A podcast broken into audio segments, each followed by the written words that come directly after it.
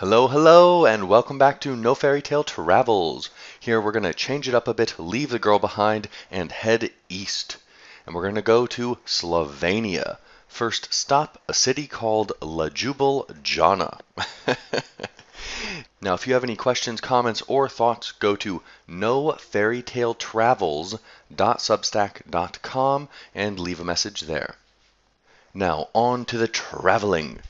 I took a train from Paris, going through Germany and down through Austria, all the way to Slovenia, which is a part of former Yugoslavia. So I was a little bit concerned about where I was going, as I had done absolutely zero research. I simply said, what's the farthest I've been so far, all the way down to Vienna and then Bratislava, and what's the next stop? Let's find another big city with a kind of funny name, Ljubljana. so it turns out that's the capital of Slovenia, a cool, beautiful little country. I'm going to call it Baby Austria because that's kind of what it feels like when you're down there. And I very quickly learned when I arrived that it's not called Ljubljana. it's Ljubljana. It sounds so beautiful, doesn't it? Ljubljana. Like a beautiful Ukrainian woman. Here's Natasha, Tatiana, and Ljubljana. So I really don't know where I'm going, but it seems interesting because I haven't been there. And that's kind of the spirit of travel that I think is fun. If you have too many expectations, you can really only be disappointed. All I knew is that I was kind of nervous about going there and it's a new place. So I arrive at night only to realize that the only scary thing in this city was the moment I opened the door to my hostel room and was just hit with a blast of thick, disgusting, moldy, rich, sock steam filled air from the man in the room who had put his dirty, wet, smelly socks on the freaking heater with the windows shut. And that right there, by the way, is one of the worst, maybe the worst thing you can experience in a hostel. So many people ask me, well, tell me the craziest hostel story. Tell me the worst things that have happened. And they usually want you to talk about sex or someone using drugs or something like that. The worst thing in a hostel is when somebody puts their dirty, wet, smelly socks on the heater with the windows shut. It should be a criminal offense. But after that, I realized that the city I was in was actually very, very safe. One of the safest in all of Europe, except for the week that I had arrived when someone killed a grocery store clerk, just shot him.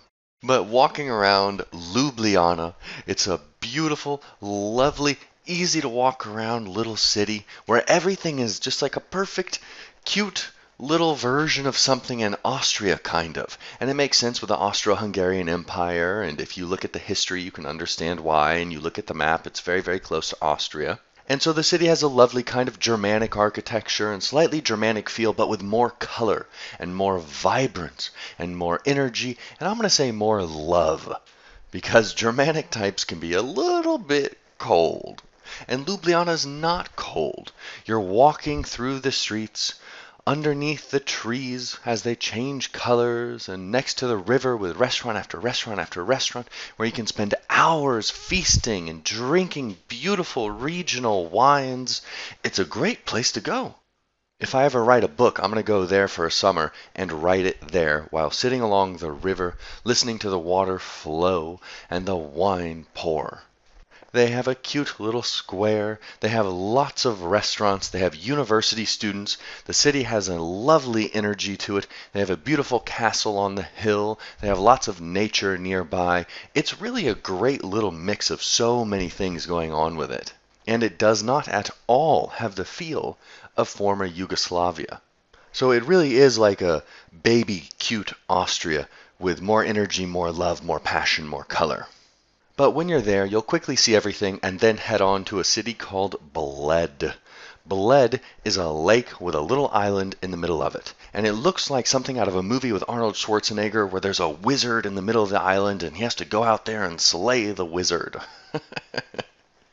But I have to advise against rowing out to the island. Pay someone to do it for you, because it turns out that rowing a big, heavy wooden boat is not easy, and in fact is horrible. but it's a cute little church. You row out there, you get inside, you wait behind a ton of Chinese tourists that you didn't even know were there, and then you ring a bell. and then you row painfully home. it's totally not worth it to row. But it's a cute little city. It's got a castle on the hill that overlooks everything. You can hike up behind it and get a beautiful view that all the cool backpackers do. And you can eat some sort of cream filled cake that everyone who's cool and does what they're supposed to do does. And it just tastes like every other cream filled cake. But I have to say, my most interesting culinary treat here in Bled was that this was the first place where I had had a pizza with a runny egg on it. Now, it's not from here, it's just the first place where I had had that. And I have to say, I still remember it to this day where I sat, what I saw, and the entire meal that I ate.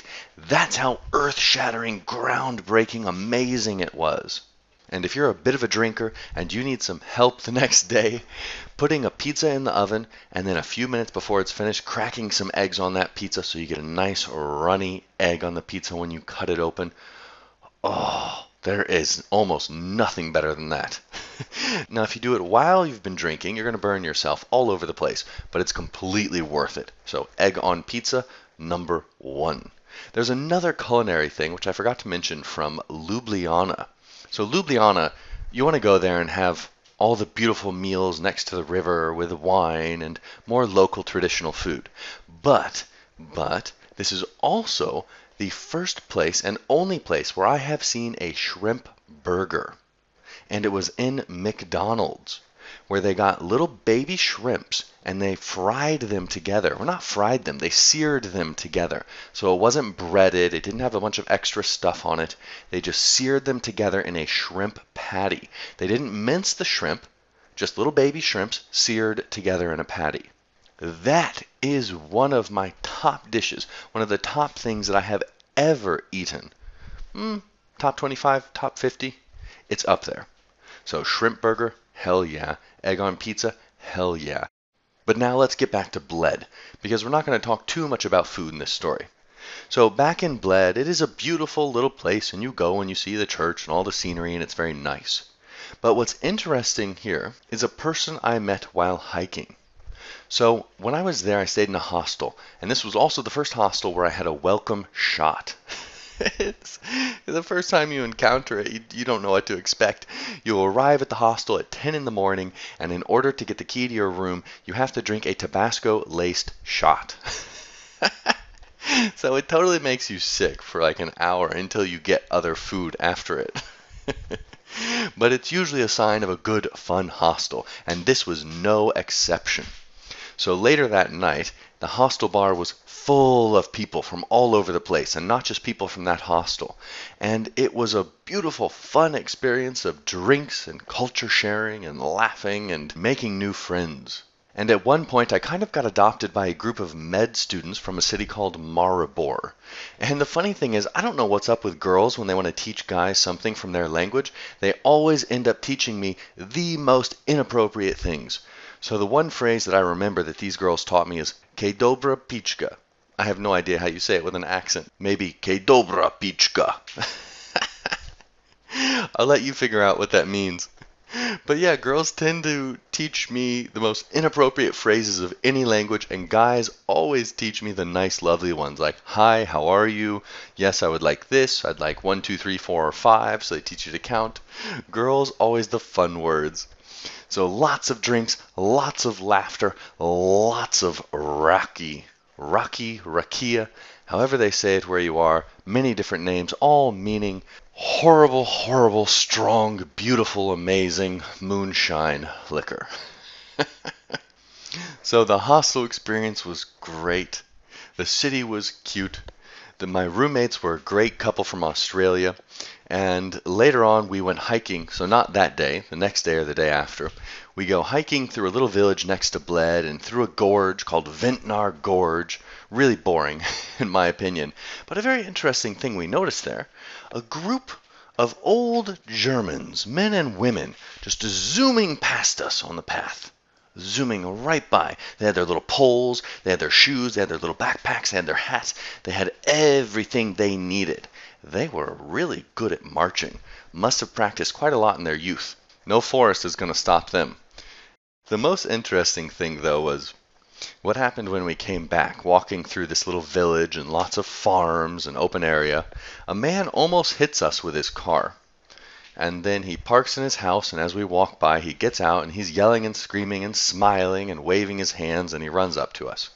And we end up getting invited into his home. Now, it's a big, open, grassy area surrounded by mountains, and it looks like some sort of postcard from Switzerland or something like that, but with slightly different homes, and big farmhouses kind of in the middle of each plot. And we get invited into his house, and we sit down at his kitchen table where he's breaking bread and doling out lard and meat. and he goes, Mama! Mama! And this old little hunched over babushka just sort of hobbles into the kitchen and looks at him and he goes, raki! Mama, raki! and she gets an unmarked bottle of liquor and four shot glasses and pours us shots. And she stands at the end of the table as we're eating, continually refilling our shots, as we're talking with this guy in broken German and English. And he tells us about his life. Now, this is a man in a big home and a big piece of property, and he's drunk off his arse in the afternoon during the week probably some kind of retired, doesn't really want for many things, as in he doesn't need money because he's got all of his stuff he needs, probably has some sort of residual income or savings, but he's in a big, big, big home with just he and his mother. His wife had passed away, and he hadn't seen his daughter in years and years and years and years after she got married.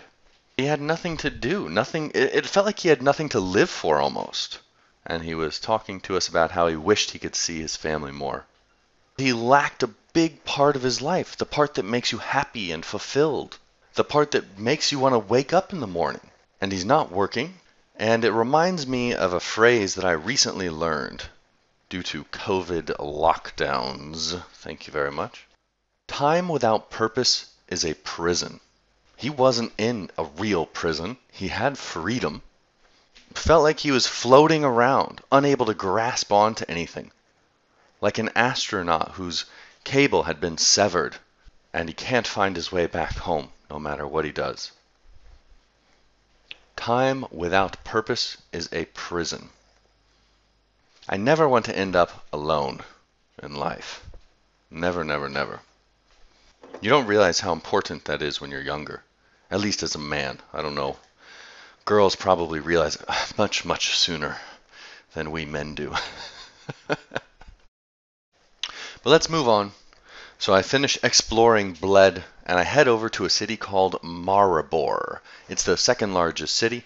It's got a big university in it, and that's where the med students were. And they had invited me to come and hang out with them for a couple days. So I go there and we tour the city. We have a great time. They show me cevapcici or cevapi. It's basically just sort of a skinless type of sausage thing, and you're going to eat it with raw chopped onions. Three months in the Balkans, or how about this? Three weeks in the Balkans, and you're going to like raw onions. because half the meals that you get are just going to be meat and raw onions. So if you want anything other than meat, you're going to eat the raw onions. And it's funny because I hated onions. I hated onions before this time. But a few weeks down here, I love them. And I can eat them like apples now. so, onions, meat, rakia. Everywhere, rakia. Rakia here, rakia there, rakia for lunch. If you're an old man, rakia for breakfast. they, they, some of these countries in former Yugoslavia and in the Balkans actually have big problems with rakia. But uh, it's kind of funny the first time that you experience the rakia culture because you can go almost anywhere and you can talk to someone and say, "Hey, do you have any rakia?" And they'll just pull up an unmarked plastic bottle from behind the counter and they'll give you a shot, or they'll sell you a bottle. I remember I was in a shop not that long ago where I am right now in Albania, and uh, I was looking at some liquor to buy and go chill on the beach. And I'm looking at some rakia and a little kid who was maybe 10. He's tending the family shop. He goes, "Oh, hey, if you're gonna get some rakia, just you know, here I've got some." And he pulls out some plastic bottles, unmarked plastic bottles, half liter, and he says, "Here you go, have a taste of this and see if you want this." it's great in COVID times, uh, but rakia kills everything. including the soul. So uh, I have a little taste from the unmarked bottle, and I say, okay, y'all have that. So he sells me the family homemade rakia from the plastic bottle instead of the stuff on the shelf. And it definitely tasted like it could send you into space. But that's perfect. That's perfect. I was happy to get at least halfway to space while on the beach. so rakia is a big, big part of the culture in this part of the world. Moonshine, brandy, homemade liquor. And my first experience with it was in Slovenia. It's always fun to get drunk with med students because you associate med students with health. And then you just get completely obliterated with them and all their other med student friends. and we spent the whole day together. We went to uni party after uni party. We had chestnuts roasted on an open fire and filled with live worms. we saw students stealing bikes, but nobody actually even cared. It was just like they assumed his bike had been stolen, so he was going to steal another person's bike. And then that person would steal another person's bike when they had to get home. it's just a cycle of stealing bikes.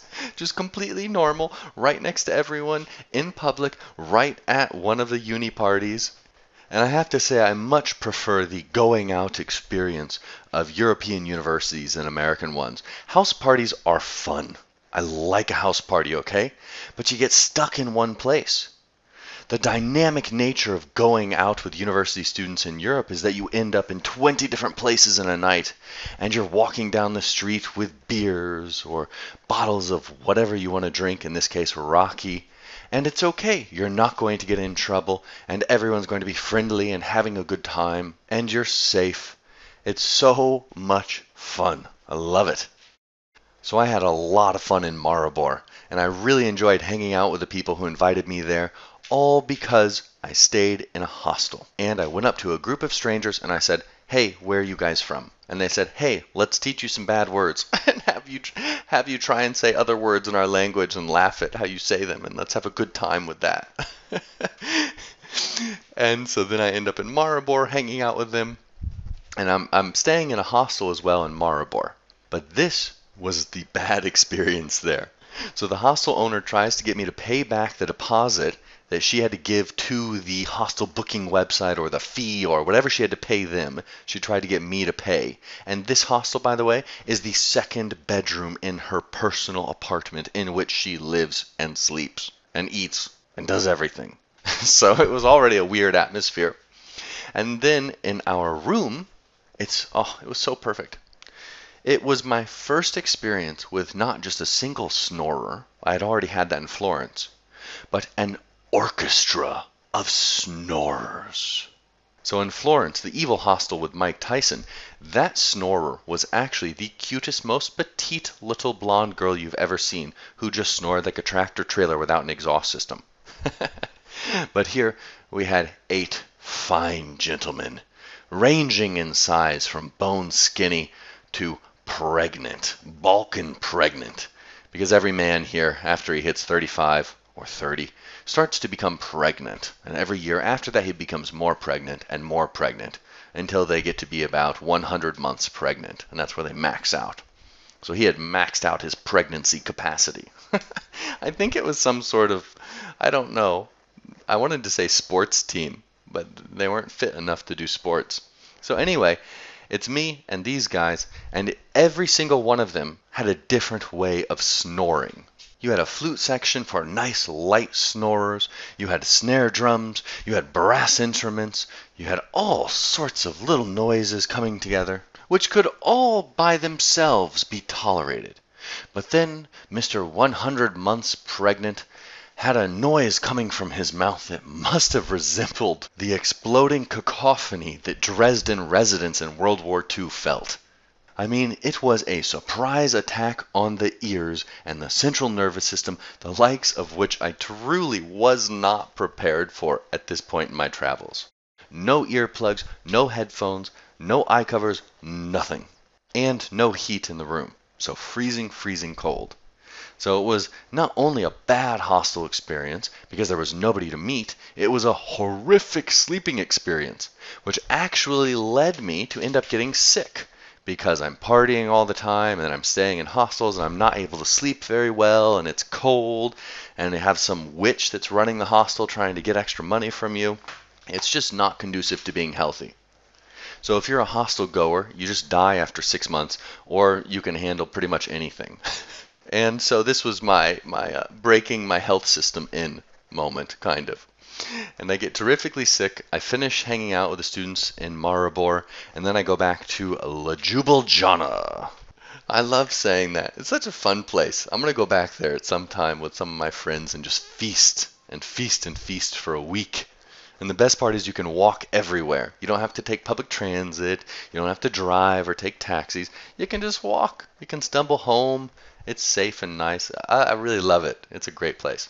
When I got there this time, though, I was really, really, really sick, and I ended up in a hotel room alone, sick for a week. And when you don't speak the language, you have no friends, you don't know anyone there, there's no one that you are meeting or talking with or socializing during the day except for the front desk person, you really feel a special sense of loneliness. I mean, if you die there, there's no one who's going to help you. There's no one who's going to know until the day after you're supposed to check out. You're nothing. You're a nobody. Nobody cares what happens to you. And going to the pharmacy, getting every bit of energy so that you can walk there without falling over, and then realizing that you can't read a single freaking label, and that the person who works there doesn't speak any English, so you have no idea what the hell you're buying. You're going off of images on packages and, and miming how you feel.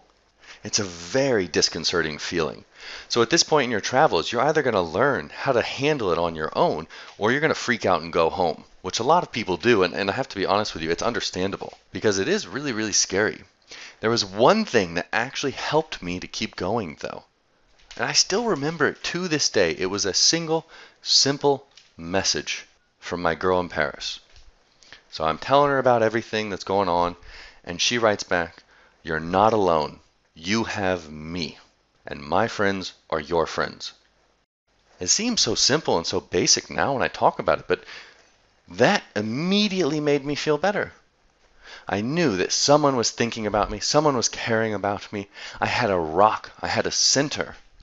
I don't know why that felt so good then, but if you haven't ever been floating in space, lonely like that man in Bled, then maybe you can't appreciate the importance of having something, having someone that can center you to something. Interestingly enough, that probably also describes a lot of belief systems and why people find comfort in them. But that discussion is definitely not for today. So that was the end of my experience in Slovenia, and it really was a fun little adventure over a couple weeks going between these three cities, having dynamic experiences, meeting people, doing different things every day, having a great time, tasting new foods and new drinks, and seeing new sights. It was a lot of fun. And to be honest with you, I cannot wait to go back to Ljubljana again. But that's all for this episode. So if you have any questions or thoughts or comments, go to nofairytaletravels.substack.com and you can find the post for this podcast and leave a little comment at the bottom of it.